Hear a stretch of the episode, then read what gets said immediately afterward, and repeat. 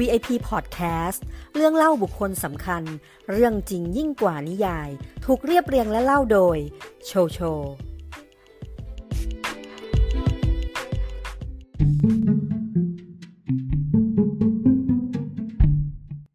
นักร้องเสียงทรงเสน่ห์ใบหน้าหล่อเหลา ท่วงท่าเพลินตาเมื่อขยับกาย วาดลวดลายเขย่าขาบนเวที ขณะเดียวกัน เขาคือผู้เผยแพร่และฝากฝังวัฒนธรรม หลายต่อหลายอย่างไว้บนโลก ไม่ว่าจะเป็นแฟชั่น แนวดนตรี หรือท่าเต้นที่นักร้องรุ่นหลังๆ มักจะหยิบมาปรับใช้ในช่วงเวลาต่อมา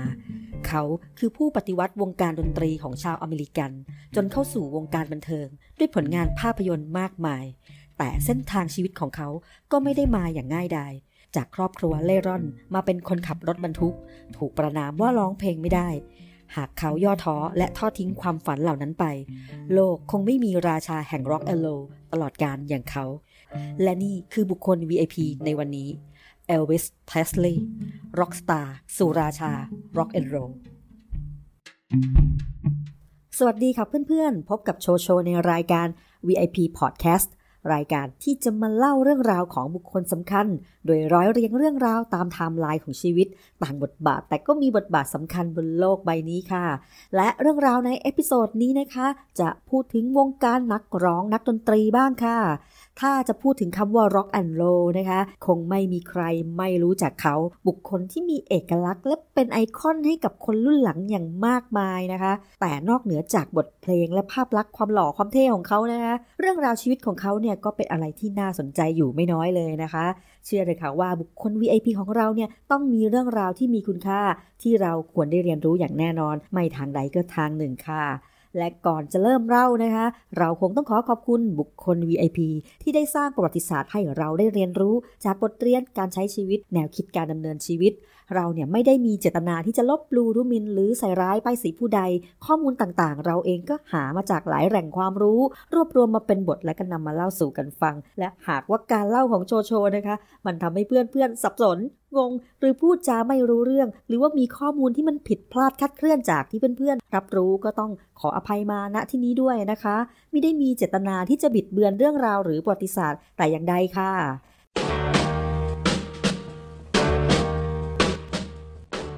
นักร้องชื่อดังที่สร้างปรากฏการณ์ทางดนตรีที่สร้างรูปแบบจังหวะ และเสียงร้องที่ไม่เหมือนใคร กับการสร้างบุคลิกอันมีเสน่ห์ดึงดูดใจเพื่อตรึงแฟนเพลงให้เคลิบเคลิ้มไปกับเขา ด้วยการแสดงอารมณ์ที่ค่อนข้างยั่วยวนบนเวที กับท่าโยกและคลึงสะโพกกับกีตาร์และไมโครโฟน อย่างบาดอารมณ์ จนทำให้แฟนเพลงโดยเฉพาะสาวๆนะคะ ถึงกับเขาอ่อนลงได้ในทันทีเมื่อเห็นเขาแสดง สาวๆวัยรุ่นต่างกรี๊ดกร๊าดและคลั่งไคล้ไม่ว่าจะหยิบจะจับอะไร ก็ได้รับการตอบรับเป็นอย่างดี แต่เขาก็โลดแล่นอยู่ในวงการได้ไม่นาน ปัจจัยอะไรที่ทำให้ซูเปอร์สตาร์คนหนึ่งที่มีพร้อมไปทุกอย่าง แต่กลับก้าวลงสู่จุดตกต่ำในชีวิตได้ ดังนั้นเราจึงควรไปทำความรู้จักเขาให้มากขึ้นค่ะ เริ่มต้นเรื่องราวที่ Elvis Presley เขามีชื่อเต็มๆว่า Elvis Aaron Presley เขาเกิดเมื่อวันที่ 8 มกราคม ปี 1935 ณ เมืองทูพาโล รัฐมิสซิสซิปปี คุณพ่อคุณแม่ของเขานะคะ มีชื่อว่าเวอร์นอน เอลวิส และแกลดีส์ เลิฟเพรสลีย์เวอร์นอนคุณพ่อของเอลวิสนั้นเขาเรียนไม่จบมัธยมนะคะ และก็มาแต่งงานกับคุณแม่ของเอลวิสในขณะที่อายุเพียงแค่ 17 ปีด้วยความที่เรียนมาน้อยนะคะทำให้เวอร์นอนเนี่ยเขาก็หางานได้ยาก ก็ต้องคอยเปลี่ยนงานไปเรื่อยๆ ไม่เป็นหลักแหล่ง ต่อมานะคะแกลดีส์คุณแม่ของเอลวิสก็ได้ตั้งท้องขึ้น และก็ตั้งท้องลูกแฝดค่ะ โดยที่เธอเนี่ยไม่รู้ตัวเลยนะคะว่าเธอกำลังอุ้มท้องแฝดอยู่ และครอบครัวเพรสลีย์เองนะคะก็ไม่ต่างจากครอบครัวอื่นๆ ทางตอนใต้ของสหรัฐอเมริกานะคะ ก็คือเป็นครอบครัวที่มีฐานะยากจน ไม่มีเงินไปหาหมอ เกลดี้ก็ต้องคลอดที่บ้านนะคะ แล้วก็ทำการคลอดที่ไม่ค่อยถูกสุขอนามัยแล้วก็ไม่เหมาะสมเท่าไหร่ทำให้ฝาแฝดคนแรกนะคะ ที่มีชื่อว่าเจสซี่เพรสลีย์ที่เกิดก่อนเอลวิส 35 นาที ได้เสียชีวิตลงในเวลาต่อมาค่ะ นั่นทำให้เกลดี้ไม่สามารถมีลูกได้อีก ก็เลยทำให้เอลวิสเขากลายเป็นลูกคนเดียวค่ะ ด้วยความรักของคุณพ่อคุณแม่ของเอลวิสจึงทำให้เขาเนี่ยกลายเป็นลูกหัวแก้วหัวแหวนนะคะ แม้ว่าเขานะคะจะเกิดมาในครอบครัวที่มีฐานะยากจนเวอร์นอลคุณพ่อของเขาก็มีความพยายามนะคะ ที่อยากจะหางานทำเพื่อให้มีรายได้ที่มั่นคงขึ้น แต่เขาเนี่ยก็ทะเยอทะยานค่ะ เลือกที่จะเดินทางผิดไป เพราะในปี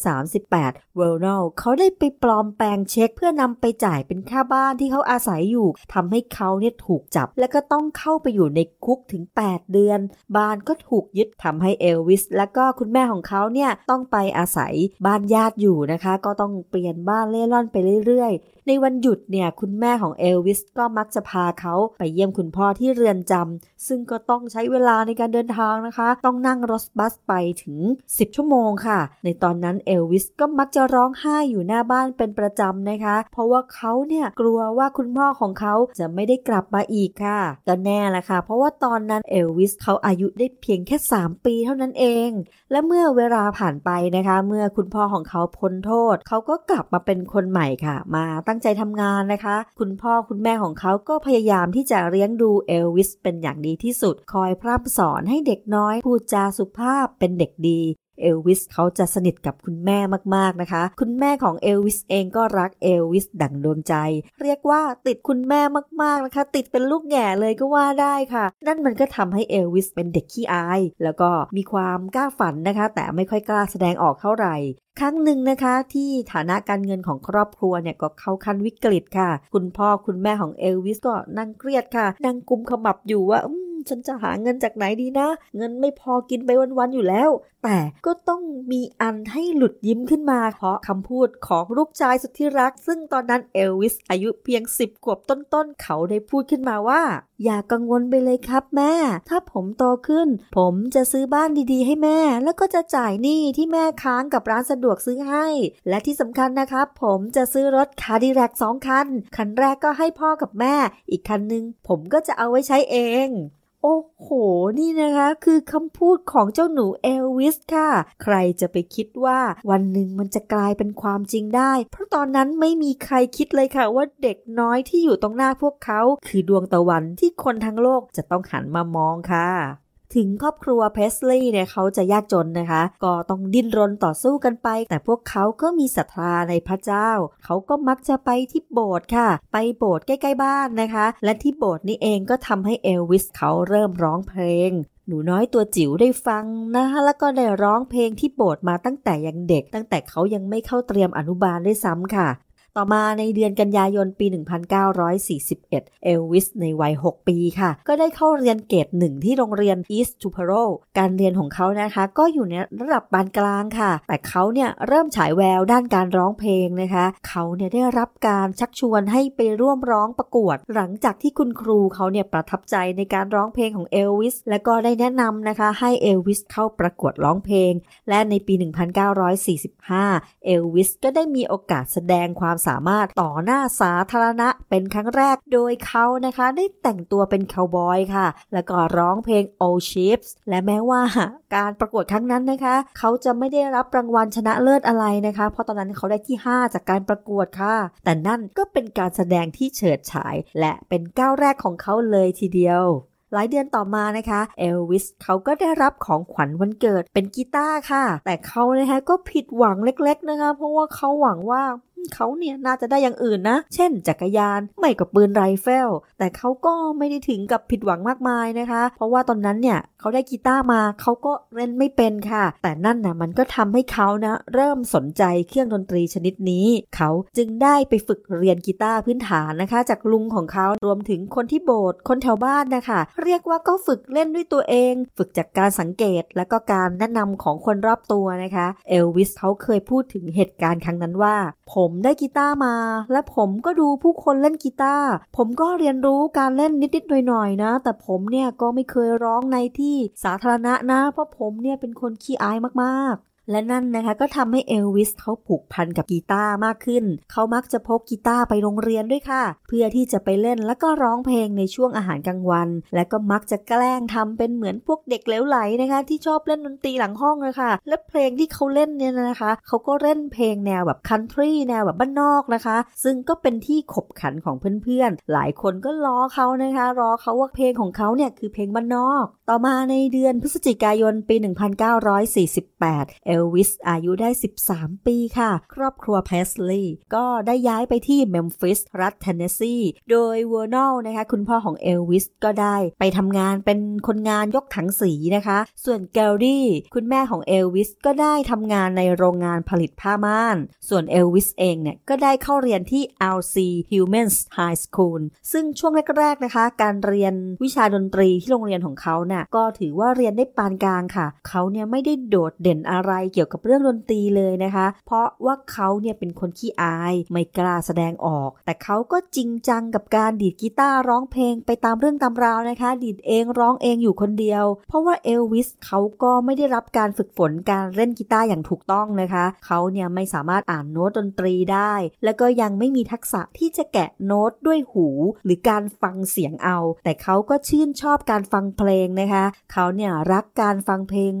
มาก ๆเลย เขาฟังเพลงจากหลากหลายศิลปิน โดยเขาเนี่ยมักจะแวะเวียนไปร้านขายแผ่นเสียงนะคะ ที่ให้บริการตู้เพลง เพื่อฟังเพลงในหลากหลายแนว แต่ที่เขาชื่นชอบที่สุดก็คือ การฟังเพลงจากสถานีวิทยุภูมิภาคที่ส่วนใหญ่จะเล่นเพลงบลูส์เพราะแน่นอนค่ะว่าเอลวิสเขามีภูมิลำเนาในพื้นที่ทางตอนใต้ของสหรัฐอเมริกาใช่ไหมคะ ซึ่งทางตอนใต้เนี่ยจะได้รับอิทธิพลจากกลุ่มคนผิวดำทำให้เขาเนี่ยคะก็คุ้นชินและก็ชอบเพลงแนวบลูส์เป็นอย่างมากเลยค่ะ ก็ต้องขยายแนวเพลงบลูส์นิดนึงนะคะ เพลงบลูส์มีต้นกำเนิดมาจากทาสผิวดำชาวแอฟริกัน ในช่วงที่มาเป็นแรงงานหรือที่มาเป็นทาสอยู่ที่สหรัฐอเมริกานะคะ บทเพลงในยุคแรก ๆ ของเพลงบลูส์มักจะเป็นเพลงที่มีเนื้อร้องที่แสดงความขมขื่นนะคะ ความปวดร้าว ความเศร้าโศกเสียใจ เมื่อครั้งสมัยที่เป็นทาสนะคะ หรือว่าด้วยความที่ไม่รู้ดนตรี หรืออาจจะมีแนวคิดที่ว่าเออไม่ชอบเพลงของคนผิวขาวนะคะ ก็ไม่อยากจะร้องแนวของคนผิวขาวเท่าไหร่ ซึ่งในตอนนั้นนะคะ คนอเมริกันเองอะก็มักจะร้องเพลงแนวคันทรีซะเป็นส่วนใหญ่ทำให้วัฒนธรรมการร้องเพลงของชาวแอฟริกันเนี่ยมักจะคล่อมจังหวะไปมา แต่ก็แปลกนะคะ ที่การคล่อมจังหวะมันสามารถลงตัว และก็มีความไพเราะเป็นอย่างดี ในยุคสมัยแรกของเพลงบลูส์ก็จะเล่นกันตามในผับบาร์ของคนผิวดำนะคะ ภายหลังเนี่ยเพลงบลูส์ก็ได้รับการนิยม และก็ได้รับการยอมรับมากขึ้นในสังคมของชาวอเมริกันนะคะ จากที่เล่นกันเองในผับบาร์นะคะ ชาวอเมริกันผิวขาวเนี่ยก็เริ่มเปลี่ยนมาฟังเพลงบลูส์กันมากขึ้นค่ะต่อมานะคะเมื่อเอลวิสเขาใกล้เรียนจบชั้นมัธยมปลาย ตอนนี้นะคะเขาก็เริ่มเป็นหนุ่มเต็มตัวแล้ว เขาเริ่มมีบุคลิกที่โดดเด่นค่ะ เพราะว่าเขาเนี่ยเป็นคนสูงใหญ่นะคะ แล้วก็มีหน้าตาที่คมเข้มค่ะ เขาเนี่ยนะคะ เริ่มไว้จรแล้วก็จัด แต่งผมด้วยน้ำมันดอกกุหลาบและวาสลีน เรียกว่าปาดผมเนี่ยเรียบแป้เลยนะคะ แล้วก็เริ่มสำอาง เริ่มมีเดทกับสาวๆ ตามภาษาวัยรุ่นค่ะ แต่นั่นก็ไม่ได้ทำให้เขาทอดทิ้งเส้นทางด้านดนตรีแต่อย่างใด เขายืนยันและแน่วแน่ว่าเขาเนี่ยนะจะต้องเอาดีทางดนตรีให้ได้ และเส้นทางสู่การร้องเพลงอย่างจริงจังของเขาเนี่ย ได้เริ่มต้นเมื่อเอลวิสอายุได้ 18 ปี เขาตัดสินใจเดินเข้าไปยัง Sun Studios พร้อมเงินจำนวน 3.98 ดอลลาร์ หรือประมาณ 120 บาทค่ะ เขาเนี่ยต้องการทำแผ่นเสียงแบบสมัครเล่น เพื่อบันทึกเสียงของตัวเองในเพลง My Happiness และเพลง Just When Your Heart Check Begin โดยตั้งใจจะทำเพลงเพื่อเป็นของขวัญวันเกิดให้คุณแม่ของเขา และการมาสตูดิโอนะคะทำให้เขาได้มีโอกาสรู้จักกับเพื่อนอีกหลากหลายคนในวงการนะคะ ที่เป็นนักร้องนักดนตรีนักทำเพลง และก็ได้แนะนำให้เขานะคะ ไปออดิชั่นตามวงดนตรีต่างๆ ที่ต้องการนักร้องนำแต่เมื่อเขาได้ไปสมัครดู หลังจากที่ไปร้องได้อยู่สองสามเพลงนะคะ เพื่อนๆของเอลวิสซึ่งนั่งดูเอลวิสร้องเพลงอยู่ก็บอกกับเอลวิสว่าอืมนายเนี่ยไม่น่ามีทางเป็นนักร้องไปได้หรอกนะร้องอะไรก็ไม่รู้เพี้ยนๆยังไงก็ไม่รู้ หลังจากที่เขาล้มเหลวในการออดิชั่นเพื่อเป็นนักร้องนะคะ เขาจึงหันเหตัวเองว่า อืม งั้นไปทำงานอย่างอื่นดีกว่า ก็เลยไปสมัครงานเป็นคนขับรถบรรทุกกับบริษัท Crown Electric แต่ในระหว่างที่เขาทราบว่าที่ไหนเปิดรับสมัครนักร้องนะคะ เขาก็จะหาเวลาไปร้องออดิชั่นนะคะ แต่มันก็ไม่ประสบความสำเร็จเลยค่ะ จนมาในปี 1954 เอลวิสอายุได้ 19 ปี เขาก็ได้รับการแจ้งข่าวดีว่าตอนนั้นนะคะแซมฟิลิปเจ้าของ Sun Studios กำลังมองหานักร้องแนวใหม่ที่ดูแล้วน่าจะเหมาะกับเอลวิส เพราะฟิลิปเขาต้องการหานักร้องผิวขาวที่ฟังเสียงแล้วมีเสียงร้องเหมือนคนนิโกรหรือคนผิวดำนะคะ แต่ว่าเมื่อเอลวิสเขาไปที่สตูดิโอและเขาก็ไปร้องร้องเพลงดู ปรากฏว่าสไตล์การร้องของเอลวิสก็ยังไม่ถูกใจฟิลิปค่ะ แต่ภายหลังจากการลองร้องไปได้สักสองสามเพลงนะคะฟิลิปเขาก็มีความคิดว่าเด็กคนนี้นะยังไม่มีประสบการณ์เลยจำเป็นจะต้องซ้อมอีกเยอะ แต่เขาก็รู้สึกถึงอะไรบางอย่างในตัวของเอลวิสเขารู้สึกว่าเด็กคนนี้นะ พิเศษแตกต่างจากคนอื่นๆ และฟิลิปนะคะก็ได้ไปเล่าเรื่องเนื้อเสียงของเอลวิสให้นักกีตาร์ที่เขารู้จัก ซึ่งก็คือสกอตตี้มัวร์และสกอตตี้มัวร์เองนะคะ ก็สนใจนะคะ อยากจะลองฟังเอลวิสร้องเพลง พอสองสามวันต่อมาเอลวิสทราบเข้านะคะ จึงไปหาสกอตตี้ที่บ้านค่ะ โดยเอลวิสได้ไปยืนที่หน้าประตูบ้านของสกอตตี้ซึ่งในทีแรกนะคะ พอสกอตตี้เปิดประตูมาเห็นเนี่ยก็มองว่า เด็กคนนี้นะมันดูไม่ค่อยเต็มเลย ดูแปลกๆนะเพราะเอลวิสเนี่ยเขาใส่เสื้อเชิ้ตสีดำแต่ใส่กางเกงสีชมพู ใส่รองเท้าสีขาว และผมเนี่ยก็มันแผลบเซ็ตสูงขึ้น แหมก็เรียกว่าแต่งตัวแบบจัดเต็มมาเลยนะคะ และที่บ้านของสกอตตี้นี่เองนะคะ เขาได้แนะนำให้เอลวิสได้รู้จักกับบิลซึ่งเป็นคนเล่นกีตาร์เบสและพวกเขา 3 คนนะคะ ก็ได้ฝึกซ้อมร้องเพลงกัน ซึ่งเอลวิสก็ได้ลองเล่นเพลงอยู่อยู่หลายเพลงเลยเลยนะคะที่เขาเล่นได้ ส่วนมากก็จะเป็นเพลงช้าๆค่ะ และแน่นอนนะคะ ทั้งสกอตตี้และเบลเองเนี่ยต่างก็รู้สึก เฉยๆนะ เสียงดีนะ แต่ว่ายังร้องไม่ประทับใจ แต่ถึงอย่างนั้นเองทั้งคู่ก็ตกลงกันว่าจะลองเข้ามาอัดที่สตูดิโอดู และเมื่อพวกเขามาอัดเสียงกันที่ซันสตูดิโอเอลวิสก็พยายามที่จะร้องเพลงให้ดีที่สุด แต่ก็ยังไม่มีใครชอบค่ะ จนในที่สุดฟิลิปเองต้องบอกให้ทุกคนหยุดพักเพราะร้องกันมานานเหลือเกินยังไม่ถูกใจเลย เสียงดีนะ แต่ว่ามันไม่โดน ในขณะที่ทุกคนกำลังเหนื่อยใจและก็กำลังพักอยู่นะคะ แต่เอลวิสเขายังง่วนอยู่กับการเล่นกีตาร์ค่ะ และก็เริ่มเล่นเพลงบลูส์ซึ่งมีชื่อว่า That's Alright ในขณะที่ร้องเพลงนะคะเอลวิสเขาก็เต้นไปร้องไปแล้วก็กระโดดโลดเต้นไปทั่วห้องนะคะทำให้บิลและสกอตตี้เนี่ยก็หันมาสนใจมันเล่นมันดีเนาะจึงหันมาหยิบเครื่องดนตรีเพื่อมาแจมด้วย และนั่นก็เกิดเสียงและจังหวะที่ฟิลิปเขาต้องการค่ะฟิลิปเลยได้บันทึกเทปอย่างรวดเร็วค่ะ เพราะนี่คือเสียงที่เขามองหา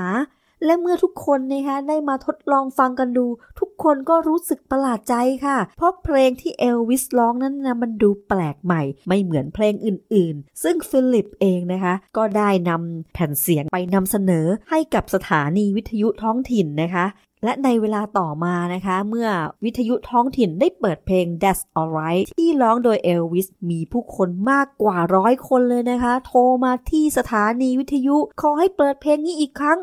เรียกว่ามันเพาะมากมันแปลก และคนก็เริ่มโทรมาที่รายการบ่อย เพราะอยากรู้ว่าใครนะเป็นนักร้อง แน่นอนค่ะ นั่นมันทำให้ That's Alright ได้รับการตอบรับอย่างดีมากๆ จนทำให้เอลวิสและสกอตตี้เนี่ยเขาได้ออกแสดงคอนเสิร์ตเลยนะคะ เขาเนี่ยเริ่มมีแฟนคลับติดตาม โดยเฉพาะเอลวิสผู้ที่สาวๆ มองว่า เขาเนี่ยเป็นคนรูปหล่อและก็มีเสน่ห์แรง และหลังจากที่พวกเขาได้ไปปรากฏตัวที่ Overton Park Shell ด้วยการผสมผสานที่แปลกหูแปลกตาระหว่างเพลงบลูส์เนื้อเสียงที่ใหญ่ทุ้ม และท่าทางของเอลวิสบวกกับความประหม่าในการแสดงต่อหน้าผู้ชมจำนวนมากนะคะ เพราะอย่าลืมว่าเอลวิสเขาเป็นคนขี้อายค่ะทำให้เขาเนี่ยนะคะ เริ่มประหม่าแล้วก็เขย่าขาของเขาไปด้วยในการแสดงบวกกับกางเกงขาบานที่เขาใส่นะคะ มันทำให้ขาของเขาเนี่ยมีการเคลื่อนไหวค่ะ แต่นั่นนะคะมันไม่ได้ดูน่าเกลียด มันกลับทำให้สาวๆวัยรุ่นเนี่ยเริ่มจะส่งเสียงกรี๊ดผู้ชมเริ่มคลั่งไคล้ทุกสายตาจับจ้องอยู่ที่ขาของเขาค่ะ แฟนเพลงเนี่ยส่งเสียงร้องตะโกนอย่างบ้าคลั่ง ซึ่งมันก็เป็นปรากฏการณ์ที่น่าประหลาดใจมากเลยทีเดียวค่ะ เอลวิสเขาทำให้เพลงบลูส์กลายเป็นเพลงของเขา และอีกไม่นานเขาก็จะคว้าเพลงร็อกมาเป็นสไตล์ของเขาไปด้วย เพราะเอลวิสเพสลีย์นะคะเขาได้ผสมผสานดนตรีหลาย ๆ รูปแบบทั้งบลูส์ rhythm and blues และก็กอสเปลแต่ที่แน่ชัดมาก ๆ เลยนะคะ ก็คืออิทธิพลของเพลงแบบ rockabilly ที่เป็นดนตรีสำเนียงแบบชาวใต้นะคะต้องบอกเลยนะคะว่าดนตรีแนวร็อกแอนด์โรลเนี่ยเป็นดนตรีอีกประเภทหนึ่งที่ได้รับความนิยมเป็นอย่างมาก มีการพัฒนาไปอย่างมากมายที่สหรัฐอเมริกามาตั้งแต่ปลายศตวรรษที่ 1940 และก็กลับมาได้รับความนิยมอย่างสูงนะคะในช่วงทศวรรษที่ 50 พร้อมกับแพร่ขยายไปทั่วโลก โดยการนำมาผสมผสานกับดนตรีของคนผิวดำนะคะทำให้ร็อกแอนด์โรลเนี่ยมีแนวดนตรีที่เกิดขึ้นมาใหม่ และเป็นจังหวะที่รุนแรงยิ่งขึ้น โดยมีเสียงกีตาร์เป็นเสียงนำตามมาด้วยกลองที่รัวและเร็วเป็นวัฒนธรรมดนตรีร็อกแอนด์โรล โดยแท้เลยค่ะ ต่อมาในปี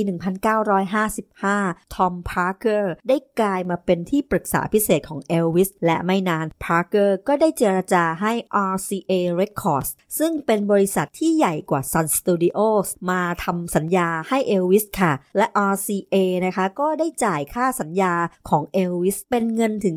35,000 ดอลลาร์ค่ะ หรือประมาณ 1 ล้านกว่าบาทในเวลานั้นเลยนะคะ ซึ่งมันสูงกว่าที่สตูดิโอไหน ๆ จะจ่ายให้กับนักร้องสักคนหนึ่ง ซึ่งหลายคนใน RCA นะคะ ก็กังวลว่า เอ๊จะคิดผิดพลาดหรือเปล่านะ เพราะนักร้องคนนี้ก็แปลกๆ แล้วก็อาจจะเสียเงินฟรีกับการจ้างนักร้องคนนี้มาก็เป็นได้ แต่มันก็ไม่เป็นแบบที่ใครๆกังวลนะคะ เพราะเพลงแรกที่เอลวิสเขาได้บันทึกเสียงกับ RCA ก็คือเพลง Heartbreak Hotel ซึ่งได้ออกเผยแพร่ในปี 1956 และมันก็กลายเป็นเพลงที่ดังที่สุดในสหรัฐอเมริกาเลยนะคะ และแน่นอนว่าเอลวิสเพสลีย์ในวัย 21 ปี ก็กลายเป็นนักร้องที่มีชื่อเสียงโด่งดังไปทั่วประเทศ รายได้และเงินทองก็ไหลมาเทมาค่ะ และมันก็ได้เปลี่ยนชีวิตของเอลวิสและครอบครัวตั้งแต่นั้นมาเลยค่ะเอลวิสเขาสามารถซื้อรถ Cadillac สีชมพู ให้แกลดิสคุณแม่ของเขา ตามที่เขาเคยบอกไว้ตอนเด็กๆได้ ในวัย 21 ปีค่ะ ไม่พอนะคะ ยังซื้อบ้านใหม่ที่มีสระว่ายน้ำให้ครอบครัว สาเหตุที่เอลวิสเขาร่ำรวยรวดเร็วเนี่ยนะคะ ก็เนื่องมาจากโทรทัศน์ด้วยค่ะ ในเวลานั้นนะคะ โทรทัศน์เนี่ยก็ยังมีเพียงไม่กี่ช่องค่ะ รายการยอดนิยมก็มีเพียงไม่กี่รายการ แต่เมื่อเอลวิสเขาไปออกโทรทัศน์ผู้คนต่างก็สนใจนะคะเพราะเขาเนี่ยคือผู้ปฏิวัติวงการเพลงของอเมริกาในยุคนั้นเลยทีเดียวค่ะ ในตอนนั้นนะคะ ผู้ฟังหลักๆ ส่วนใหญ่จะเป็นผู้ใหญ่ค่ะ เพราะผู้ใหญ่เนี่ยเขาเป็นกลุ่มเป้าหมายที่มีกำลังซื้อสูงสุด แต่ว่าลีลาท่าทางของเอลวิสที่ออกมายืนสะพายกีตาร์หนึ่งตัว พร้อมกับท่าเต้นเขย่าขาอันเร้าใจ และก็สายตาที่โปรยเสน่ห์นะคะ ได้เปลี่ยนกลุ่มเป้าหมาย เป็นกลุ่มวัยรุ่นแทนค่ะ เรียกว่าเอลวิสเนี่ยนะคะเขาเป็นเทพเจ้าของวัยรุ่นในอเมริกาและทั่วโลกในยุคนั้นเลยค่ะ สาวๆเนี่ยคลั่งไคล้เขามากๆ โดยเฉพาะเวลาที่เขาเต้นโยก คลึงเอวและขา มันได้สร้างแรงดึงดูดทางเพศสูงอย่างมากเลยทีเดียวนะคะ ในขณะเดียวกันกลุ่มผู้ใหญ่ไม่ชอบค่ะเพราะมองว่าเพลงและท่าเต้นของเอลวิสเป็นการบั่นทอนศิลธรรมอันดีงาม แถมเอลวิสนั้นนะก็แต่งกายด้วยเสื้อผ้ารัดๆกางเกงก็ฟิตเชียว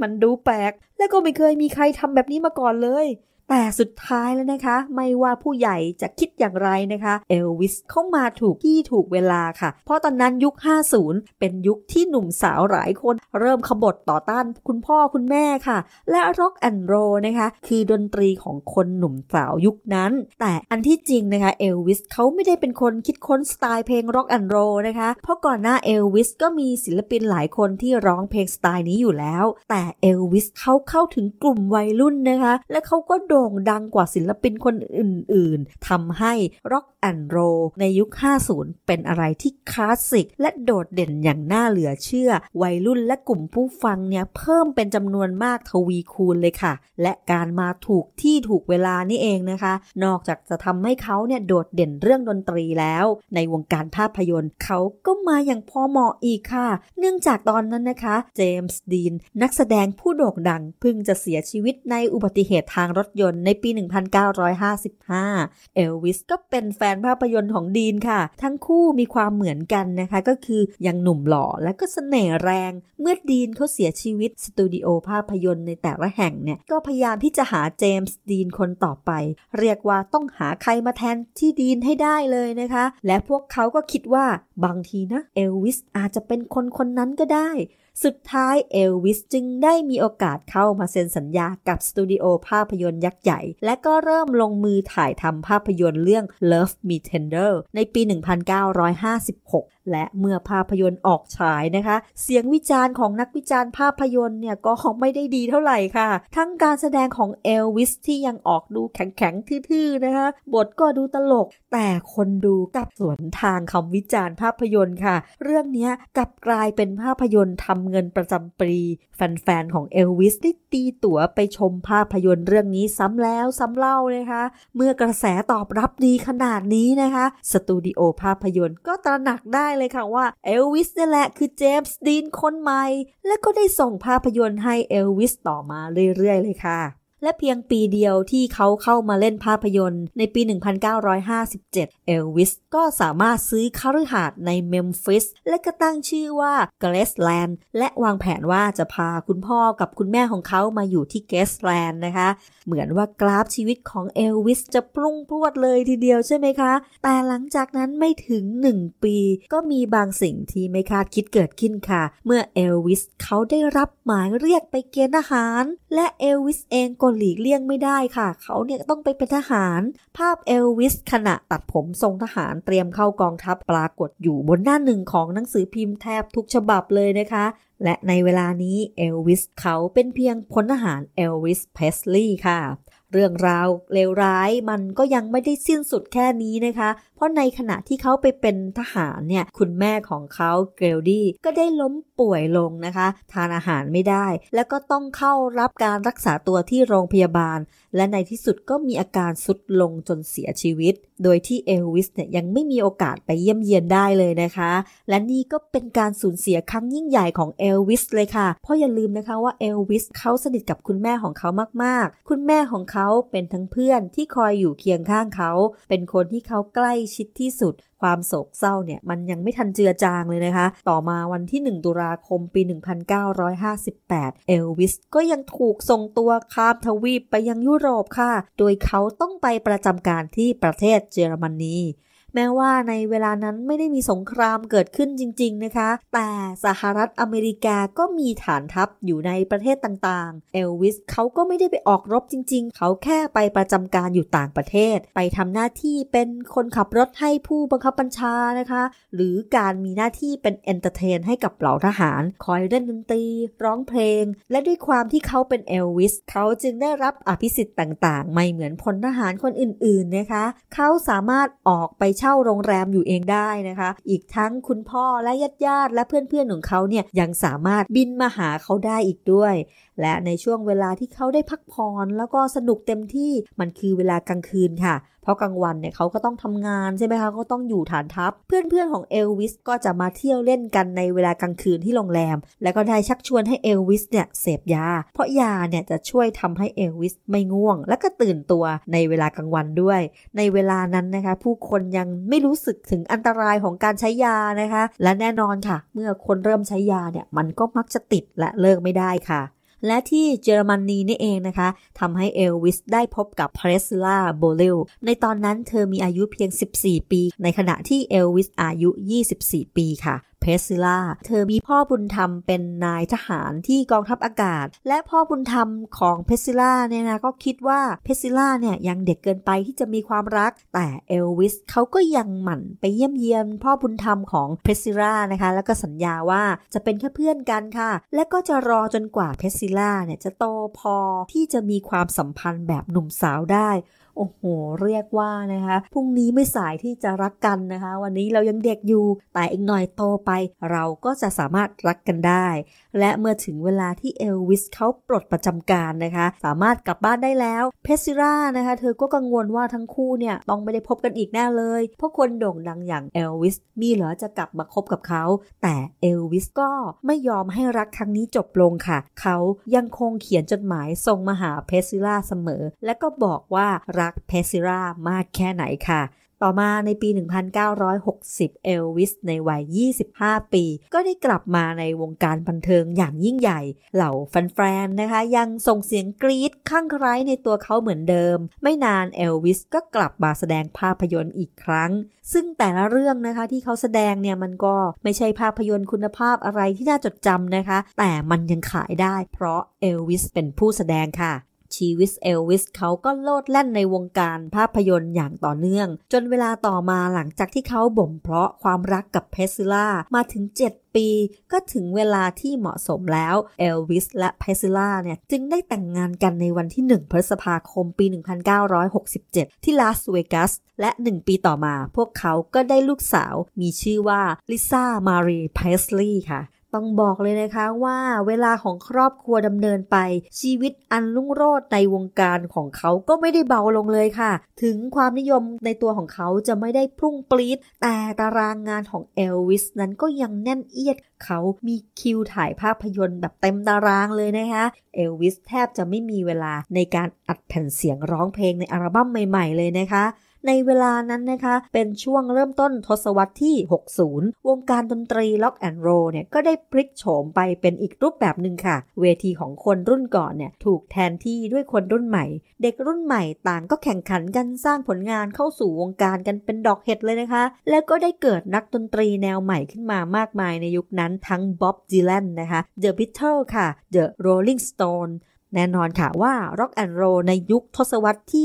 50 กำลังถูกดัดแปลงไปสู่ความแปลกใหม่ของเทคโนโลยี เพลงเนี่ยไม่มีวันตายนะคะรสนิยมของดนตรีของผู้คนเนี่ยก็เปลี่ยนไปตามยุคสมัย สิ่งที่เอลวิสกลัวเนี่ยก็ได้กลายมาเป็นความจริง เขาเพิ่งจะมีอายุเพียง 32 ปี แต่ก็ไม่ได้โด่งดังเท่าแต่ก่อนนะคะ แฟนๆ เริ่มที่จะเทใจไปชอบศิลปินคนอื่น เอลวิสรู้สึกเครียดและก็อิจฉา ในคราวที่ The Beatles นะคะ มาเยี่ยมเขาที่บ้านเอลวิสก็แกล้งทำเป็นไม่สนใจค่ะ แล้วก็ดูโทรทัศน์นะคะ แต่สุดท้ายก็ได้ร่วมร้องเพลง แล้วก็เล่นกับ The Beatles แต่ลึกๆแล้วอะเขาก็มีความรู้สึกว่าเขาเนี่ยนะ คงจะดังสู้ The Beatles ไม่ได้แน่ๆเลย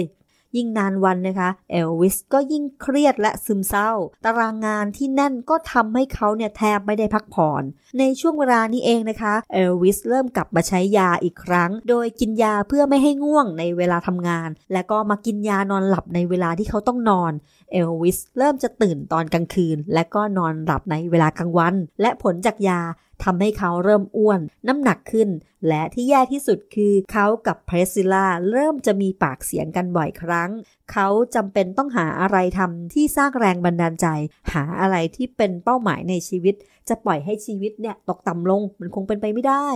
และต่อมาในปี 1968 เอลวิสอายุได้ 33 ปี เขารู้ดีว่าหากเขาจะต้องกลับมายิ่งใหญ่อีกครั้งนะ มีหลายอย่างที่ต้องเปลี่ยนไปหลายคนไม่เข้าใจนะคะว่าทำไมเอลวิสถึงได้เครียดและซึมเศร้า ในเมื่อตัวเขาเองก็มีทุกอย่างครบ มีคฤหาสน์หลังใหญ่ มีเครื่องบินส่วนตัว มีภรรยาแสนสวยและลูกสาวที่น่ารัก ฟังดูแล้วนี่มันคือชีวิตของเศรษฐีที่น่าอิจฉามากๆเลยนะคะ แต่เอลวิสเขากลับไม่มีความสุข เขาเนี่ยต้องการเห็นแฟนๆนะคะ กรีดร้องและก็เรียกชื่อเขา เขาคิดถึงการผลิตงานเพลงที่มีคุณภาพ เขาอยากเล่นคอนเสิร์ตอีกครั้ง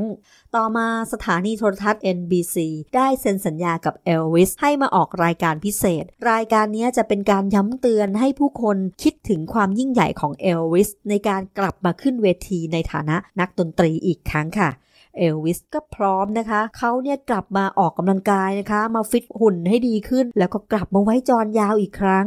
ก่อนการแสดงนะคะ เอลวิสก็รู้สึกตื่นเต้นแล้วก็เครียด เพราะว่ามันนานมากแล้วนะคะ ที่เขาไม่ได้แสดงสดๆ ต่อหน้าผู้ชม แต่ถึงกระนั้นเอลวิสก็ขึ้นเวทีและร้องเพลงเก่าๆ และผลตอบรับเนี่ยมันก็ดีมากค่ะ รายการเนี่ยต้อนรับการกลับมาของเอลวิสกลายเป็นรายการยอดนิยมประจำ season ไปเลยทีเดียวนะคะ แต่ถึงจะได้รับการต้อนรับอย่างดี แต่มันก็ยังไม่สมบูรณ์ค่ะเอลวิสต้องการจะแข่งกับ The Beatles ดังนั้นในเดือนมกราคมปี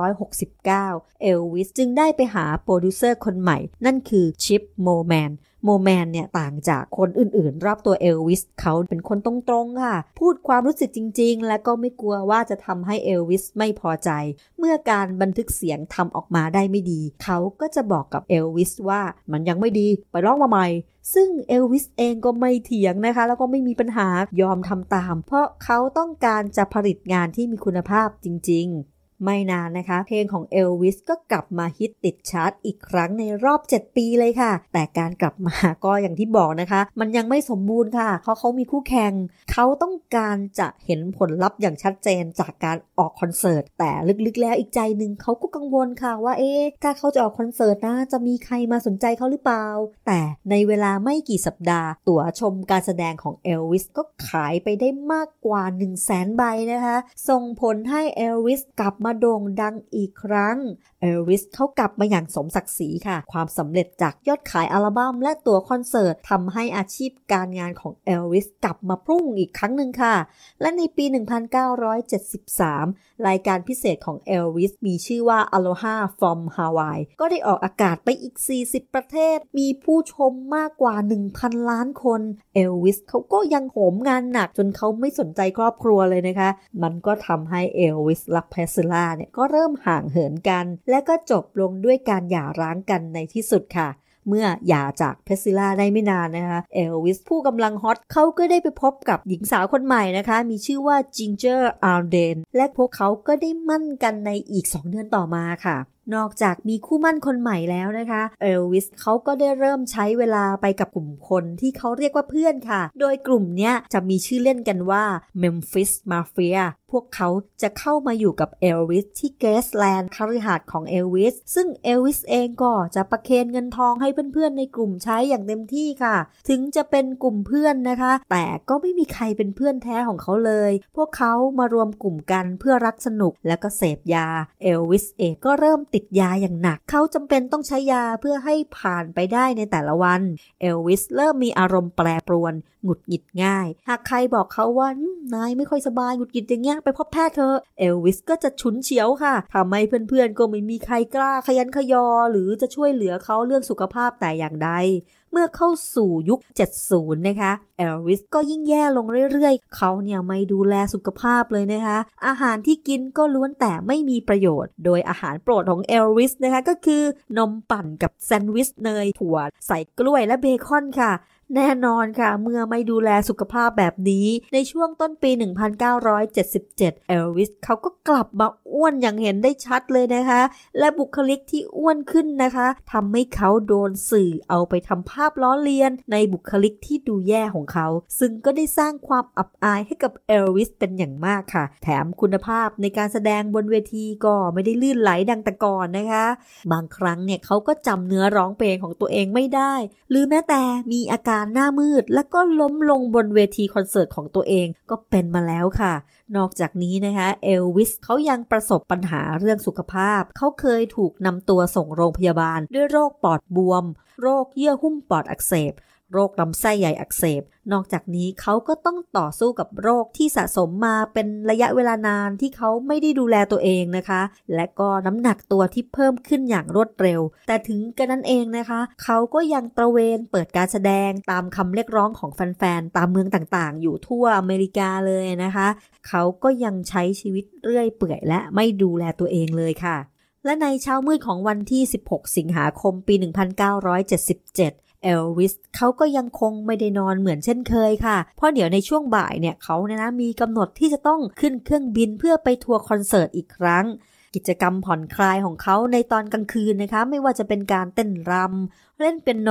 หรือเล่น racquetball นะคะแม้แต่การใช้ยาเพื่อให้ตื่นตัวเขาเนี่ยแทบจะไม่ได้นอนเลยนะคะ ในคืนนั้น และก็เตรียมพร้อมที่จะเดินทางออกทัวร์คอนเสิร์ตอีกครั้ง จนเมื่อเวลา 14 นาฬิกาจินเจอร์อัลเดน คู่หมั้นของเขาก็ได้เข้ามาพบว่าเอลวิสเขาหมดสติอยู่ในห้องน้ำ เธอเนี่ยนะคะตกใจมาก เพราะเอลวิสเขาได้นอนคว่ำหน้า เนื้อตัวเนี่ยแข็งทื่อและเย็นเฉียบ บอดี้การ์ดและทีมแพทย์ก็พยายามเข้ามานะคะ เพื่อช่วยชีวิตเขา แต่มันก็สายไปค่ะ ในที่สุดเอลวิสเพรสลีย์ได้เสียชีวิตลงในวันที่ 16 สิงหาคมปี 1977 ซึ่งเขามีอายุได้เพียง 42 ปีค่ะ แน่นอนว่าการเสียชีวิตของเอลวิสเพสลีย์นั้นเป็นข่าวที่ช็อกวงการ ถึงการจากไปอย่างรวดเร็วของศิลปินคนดังชาวอเมริกันในวัยเพียง 42 ปี และยังคงสร้างความกังขาให้แก่สาธารณชน เพราะทุกคนก็อยากทราบถึงสาเหตุการเสียชีวิตแบบกระทันหันแบบนี้ โดยเฉพาะเมื่อแพทย์เนี่ยได้ออกมาสรุปสาเหตุการเสียชีวิตของเอลวิสพบว่าหัวใจของเอลวิสมีขนาดใหญ่กว่าคนทั่วไปถึง 2 เท่า ปอด มีอาการถุงลมโป่งพอง ทั้งที่ก็ไม่ได้สูบบุหรี่ ลำไส้มีความยาวมากกว่าปกติถึง 2 เท่า ผลการทดสอบด้านพิษวิทยา พบว่าขณะที่เสียชีวิตเอลวิสเขามีปริมาณยาอยู่ในร่างกายถึง 10 กว่าชนิด แต่ไม่พบสารเสพติดหรือแอลกอฮอล์นะคะดังนั้นเองนะคะสารที่พบมากเป็นพิเศษนั่นคือ ปริมาณยาบรรเทาอาการปวดประเภทโคเดอีน ซึ่งมันมีมากกว่าในการใช้รักษาทั่วไปถึง 10 เท่าค่ะ จึงมีการลงความเห็นว่า เอลวิสได้เสียชีวิตจากอาการหัวใจล้มเหลว จากการใช้ยาร่วมกันหลายขนาดค่ะ แล้วเอลวิสเขาใช้ยาเกินขนาดได้อย่างไรคะ แน่นอนค่ะว่าผู้ที่ตกเป็นจำเลยของสังคมก็คือจอร์จนิโคโปลอสหรือดรนิกซึ่งเป็นแพทย์ส่วนตัวในการดูแลการเจ็บป่วยเรื้อรังของเอลวิส เป็นเวลานานถึง 10 ปีนะคะ จากการสอบสวนเนี่ยพบว่าเพียงเวลาครึ่งปีหลังมาเนี้ยนะคะ แพทย์ได้สั่งยาแก้ปวดให้เอลวิสถึง 10,000 โดส โดยเฉพาะยาจำพวกโคเดอีนและมอร์ฟีน ซึ่งมันเป็นยาที่มีองค์ประกอบของสารเสพติดที่ห้ามรับประทานติดต่อกันนะคะ แม้แพทย์จะอ้างว่าได้พยายามทุกวิถีทางแล้ว เพื่อให้เอลวิสเขาลดการพึ่งยา ถึงขนาดคิดค้นยาหลอกกว่า 1,000 ชนิด แต่มันก็ไม่ได้ผลค่ะ สุดท้ายดรนิกเขาก็ได้ถูกเพิกถอนใบประกอบวิชาชีพแพทย์ ในข้อหาว่าจ่ายยาเกินความจำเป็นให้แก่คนไข้มาเป็นเวลาหลายปีค่ะ แม้ว่าเอลวิสเขาจะเสียชีวิตมามากกว่า 40 ปีแล้ว แต่ที่ผ่านมามีการเสนอทฤษฎีการเสียชีวิตของเอลวิสอยู่มากมายเลยค่ะ ข้อมูลที่ได้รับความสนใจคือผลการศึกษาของดรฟอเรสต์ทอเลนส์แพทย์ชาวแคลิฟอร์เนียนะคะ ที่สันนิษฐานว่าปัจจัยที่นำไปสู่จุดจบของเอลวิสน่าจะมาจากอุบัติเหตุ ตั้งแต่ 10 ปีก่อนนั้น จากอุบัติเหตุที่เอลวิสเขาได้ไปสะดุดล้มหัวฟาดอ่างน้ำจนสลบในระหว่างการถ่ายทำภาพยนตร์เรื่อง Clambakeในปี 1967การกระแทกที่รุนแรงเช่นนี้นะคะ ทางการแพทย์จะเรียกว่าอาการสมองบาดเจ็บรุนแรง หรือ TBI ซึ่งเป็นสาเหตุให้เนื้อเยื่อสมองเนี่ยหลุดและรั่วไหลไปอยู่ในกระแสเลือดนำไปสู่อาการโรคภูมิคุ้มกันทำลายตัวเอง เป็นสาเหตุของการเจ็บปวดเรื้อรังนะคะ เกิดอาการตัวบวม การขยายของหัวใจและลำไส้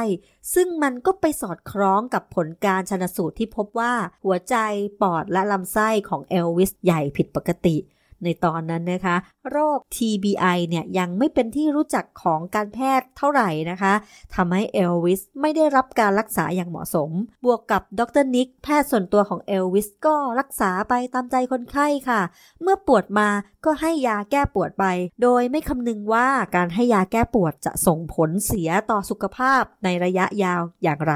แถมยาที่ให้เนี่ยก็แรงขึ้นแรงขึ้น และก็จำนวนมากขึ้น จนร่างกายเนี่ยเกิดการดื้อยานะคะ ประกอบกับการที่เขาใช้สารเสพติดบางประเภท ที่มันบั่นทอนร่างกายเขาเป็นอย่างมาก จึงเป็นไปได้มากที่สุดที่จะเป็นสาเหตุให้ ราชาเพลงร็อกแอนโรคนนี้จากไปก่อนวัยอันควรค่ะ จะเห็นว่าเรื่องราวชีวิตของเอลวิสเพสลีย์เนี่ยมันไม่ได้ง่ายเลยนะคะเอลวิสเขาเป็นคนหนึ่งที่ต้องต่อสู้ชีวิต เพราะเส้นทางเนี่ยไม่ได้โรยด้วยกลีบกุหลาบ สิ่งที่ส่งเสริมให้เขาประสบความสำเร็จมาจากความไม่ย่อท้อในตัวของเขาเอง การเป็นตัวของตัวเอง และทำในสิ่งที่ตัวเองรัก จึงนำพาเขาไปประสบความสำเร็จ แต่ชีวิตมันก็ไม่ได้สวยงามเสมอไปนะคะ แม้ว่าเราจะมองว่า เอ๊เขาเนี่ยก็อยู่ในจุดสูงสุดแล้วนะ มีพร้อมทุกอย่าง มีชื่อเสียงและมีเงินทอง แต่สุดท้ายเขากับเลือกเส้นทางผิด และหาที่ยึดเหนี่ยวจิตใจไปในทางที่ผิด การพึ่งยาและสารเสพติด แน่นอนว่ามันก็บั่นทอนต่อคุณภาพชีวิตของเขาไปอย่างน่าเสียดาย แม้ว่าความพยายามไปสู่จุดสำเร็จนั้นจะเป็นเรื่องยาก แต่การรักษาความสำเร็จไว้ น่าจะเป็นเรื่องที่ยากกว่าสำหรับเขาค่ะ ลึกๆแล้วเราทุกคนอาจมีบาดแผลทางใจนะคะ แต่การจะรักษาให้เข้มแข็งต่อไป อาจไม่ใช่เรื่องง่ายสำหรับเขา แต่ถึงอย่างไรเขาก็ได้สร้างตำนานให้คนทั้งโลกได้จดจำมากกว่าเส้นทางชีวิตที่มืดมนของเขา คนทั้งโลกมอบให้เขาเป็นนักร้องร็อกแอนด์โรที่มีท่าเต้นเขย่าขา อันเป็นเอกลักษณ์การแต่งกายที่ไม่เหมือนใคร แม้ว่าจะผ่านมา 40 กว่าปีแล้ว เขายังเป็นไอคอนให้กับนักร้องรุ่นหลังๆ อย่างไม่มีใครมาแทนที่ได้ เพราะเอลวิสได้มอบร็อกแอนด์โรลไว้ให้กับโลก แม้ว่าเขาจะไม่ใช่ผู้สร้างมันขึ้นมา แต่เขาก็ได้ทำให้ลีลาร็อกแอนด์โรลในยุคนั้น กลายเป็นตำนานที่แสนคลาสสิก และเขาก็ได้รับฉายาว่าเป็นราชาแห่งร็อกแอนด์โรลไปตลอดกาลค่ะ